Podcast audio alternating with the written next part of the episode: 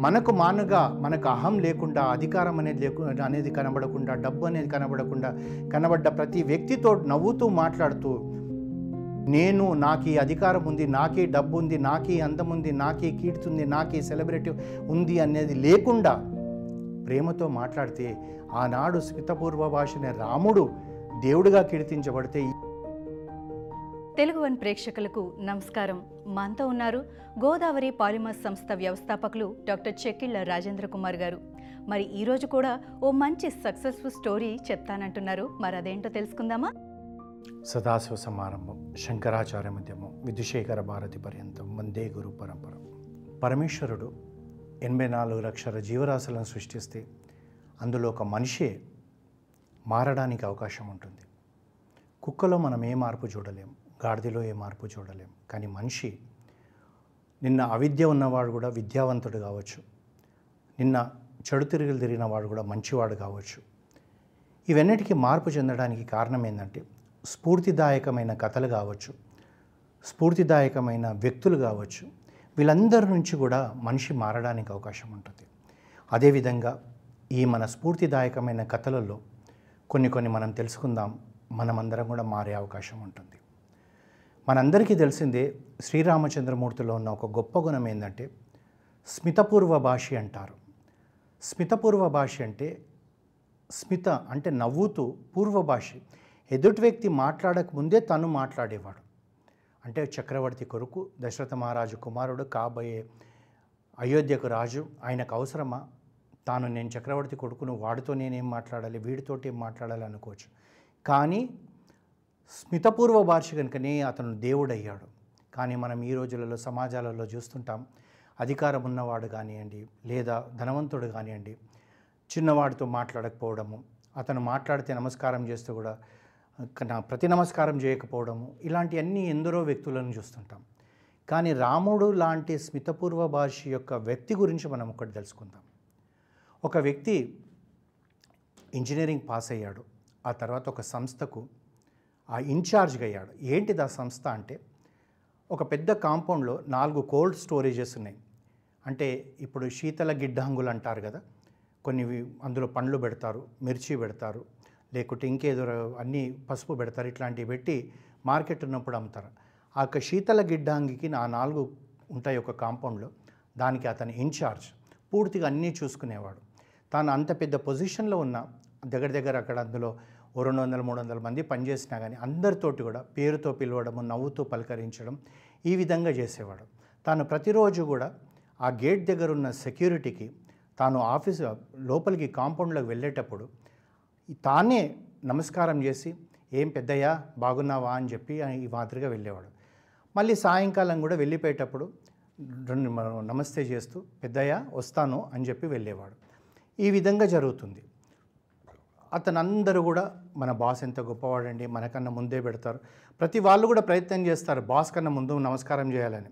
కానీ ఆ అలవాటు లేకపోవడం వల్లనో ఏంటో కానీ మొత్తం ఎప్పుడు కూడా బాసే నమస్కారం చేయడం ఎక్కడ హామ్ అనేది లేకపోవడం పేరుతో పలకరించడం ఈ విధంగా ఉండేది.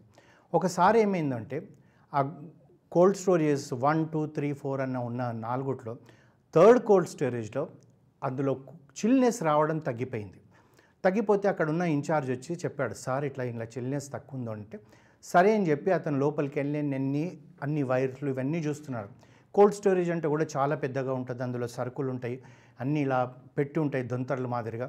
అక్కడ ఇవే గోడ మాదిరిగా ఉంటుంది. అక్కడ ఉన్న వాళ్ళు ఇక్కడ కనబడారు ఇక్కడ ఉన్న వాళ్ళు అక్కడ కనబడారు ఈ వ్యక్తి అవన్నీ దాన్ని చెక్ చేస్తూ చెక్ చేస్తుండేటప్పటికి సాయంకాలం అయిపోయింది. సమయం అయిపోయింది. అందరూ కూడా ఒక్కొక్కరు కూడా ఆఫీస్ అయిపోయి వెళ్ళిపోతున్నారు. ఇతను లోపల ఉన్నాడని చెప్పి అందరూ మర్చిపోయారు. అందులోకి కోల్డ్ స్టోరేజెస్ డోర్స్ కూడా ఎలా ఉంటుందంటే చిన్న సందు ఉన్న ఎయిర్ పోయింది అనుకోండి ఆ చిల్నెస్ తగ్గుతుందనుక సీల్డ్ మాదిరిగానే ఉంటుంది. సౌండ్ ప్రూఫ్ ఉంటుంది. ఎయిర్ ప్రూఫ్ ఉంటుంది. వాళ్ళు మర్చిపోయి ఇతను లోపల ఇవన్నీ చెక్ చేస్తున్నాడు. వాళ్ళు తలుపు పెట్టి బయట తలుపు పెట్టేసేసి వెళ్ళిపోయారు. ఇతను దాన్ని చెక్ చేస్తూ చేస్తూ రెక్టిఫై చేశాడు. చిల్నెస్ కావడం మొదలైంది. అంటే అప్పటి వరకు ఉన్న వేడి కొద్ది కొద్దిగా పోతుంది కొద్ది కొద్దిగా చిల్నెస్ వస్తుంది. ఇది రెక్టిఫై అయిందని చెప్పి తను బయటికి వెళ్ళిపోవడానికి కొంచెం వచ్చేటప్పటికి ఆ డోర్స్ అన్నీ పెట్టేస్తున్నాయి. ఎక్కడ కూడా ఓపెన్ లేదు. ఇతను గొంతెత్తి పిలిస్తే కూడా అవతల వాళ్ళకి వినబడదు. ఈ కోల్డ్ స్టోరేజ్లోనేమో ఆ యొక్క చల్లదనం పెరుగుతూ పోయింది. అది మెల్లమెల్లగా మెల్లమెల్లగా twenty degrees eighteen degrees sixteen degrees ten degrees minus డిగ్రీస్కి వచ్చేసేటప్పటికి ఇతను చలికి చలి తట్టుకోలేక కింద పడిపోయాడు. రక్తం గడ్డగట్టుకపోతుంది. కళ్ళు మూసుకుపోతున్నాయి. స్ప్రోలో వెళ్ళిపోతున్నాడు. అన్కాన్షియస్లోకి వెళ్ళిపోయాడు. తాను అనుకున్నాడు ఇంకా నేను చనిపోయాను రా అనుకున్నాడు. కళ్ళలో అతనికి ఏమవుతుందో తెలియదు. టోటల్గా అన్కాన్షియస్ అయి పడిపోయాడు. పడిపోయినాక తెలియదు తను ఏమైందో అని చెప్పేసి. తర్వాత రెండు మూడు రోజుల తర్వాత అంటే అతనికి తెలియదు రెండు మూడు రోజులు అయిందని చెప్పేసి. ఎప్పుడైతే మెల్లగా కళ్ళు తెరవడం మొదలుపెట్టాడో హాస్పిటల్లో ఉన్నాడు.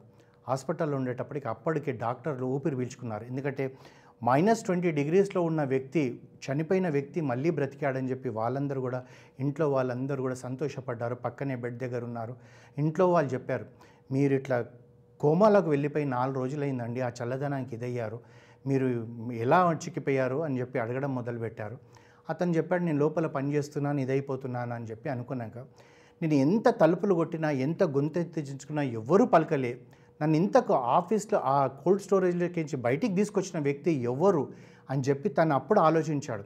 ఎవరని చెప్పి ఆ ఆఫీస్ వాళ్ళని అడిగేటప్పటికి ఆఫీస్ వాళ్ళు చెప్పారేమంటే సార్ మిమ్మల్ని బయటికి తెచ్చిన వాడు ఎప్పుడు గేటు దగ్గర ఉండే సెక్యూరిటీ గార్డ్ అని చెప్పారు ఆ సెక్యూరిటీ గార్డ్ని పిలిపియండి వాడికి నేను ధన్యవాదాలు చెప్తానని చెప్పి అతన్ని పిలిచి అతనికి నువ్వు నీ వల్ల నా ప్రాణం నేను బ్రతకగలిగానయ్యా నా ప్రాణం నిలబెట్టావు అని చెప్పి తను అడిగాడు.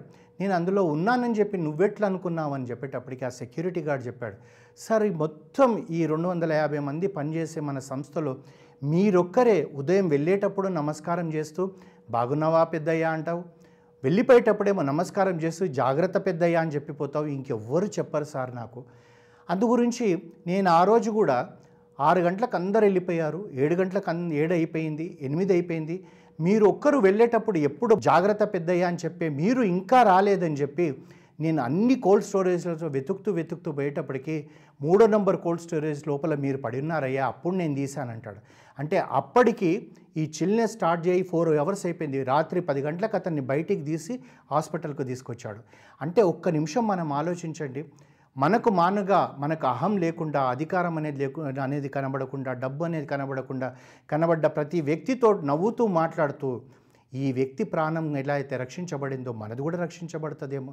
చిన్న వాళ్ళైనా సరే పెద్దవాళ్ళైనా సరే అహం అనేది లేకుండా నేను నాకు ఈ అధికారం ఉంది నాకే డబ్బు ఉంది నాకే అందం ఉంది నాకే కీర్తుంది నాకే సెలబ్రిటీ ఉంది అనేది లేకుండా ప్రేమతో మాట్లాడితే ఆనాడు స్మితపూర్వ భాషనే రాముడు దేవుడిగా కీర్తించబడితే ఈరోజు ఆ కోల్డ్ స్టోరేజ్లో ఉన్న వ్యక్తి ప్రాణం రక్షించబడింది. అప్పుడు అనుకున్నాడు నేను ఇది మా ఇలా ప్రేమతో ఉండడం వల్లనే కదరా నాకు ఈ ప్రాణభిక్ష పెట్టాడు ఈ వ్యక్తి అనుకున్నాడు. ఇది మనం నేర్చుకొని మనమందరం కూడా మన ఆఫీస్లో మనకన్నా ప్యూన్ ఆఫీస్ బాయ్ అయినా పర్వాలే ప్రేమతో మాట్లాడి చాలామంది అరే ఒరే అంటారు. అలా అనకుండా ఏమ్మా ఏ నానా అని చెప్పి ప్రేమగా మాట్లాడి ఏం బాబు అని మాట్లాడితే ఆ ఆఫీస్ బాయ్ మనకైనా ఎప్పుడైనా మనకు మన అవసరానికి వస్తాడేమో ఈ యొక్క స్ఫూర్తిదాయకమైన కథతోటి మనలో మార్పు రావాల్సింది. ఈ షో మీకు నచ్చినట్లయితే మీరు వింటున్న యాప్లో కానీ గానా యాపిల్ పాడ్కాస్ట్ మరి ఏ ఇతర పాడ్కాస్ట్ యాప్లో కానీ ఈ షోని సబ్స్క్రైబ్ చేసి వినవచ్చు. ప్రతి బుధవారం ఈ షో యొక్క కొత్త ఎపిసోడ్ని మేము రిలీజ్ చేస్తాం. మా షో లేటెస్ట్ అప్డేట్స్ కోసం మీరు నోటిఫికేషన్ని టర్న్ ఆన్ చేసుకోండి. మీరు వింటున్న యాప్లో తెలుగు వన్ అని టైప్ చేసి మా నెట్వర్క్లోని మరెన్నో షోస్ కూడా వినవచ్చు. మళ్ళీ వచ్చే వారం కలుసుకుందాం.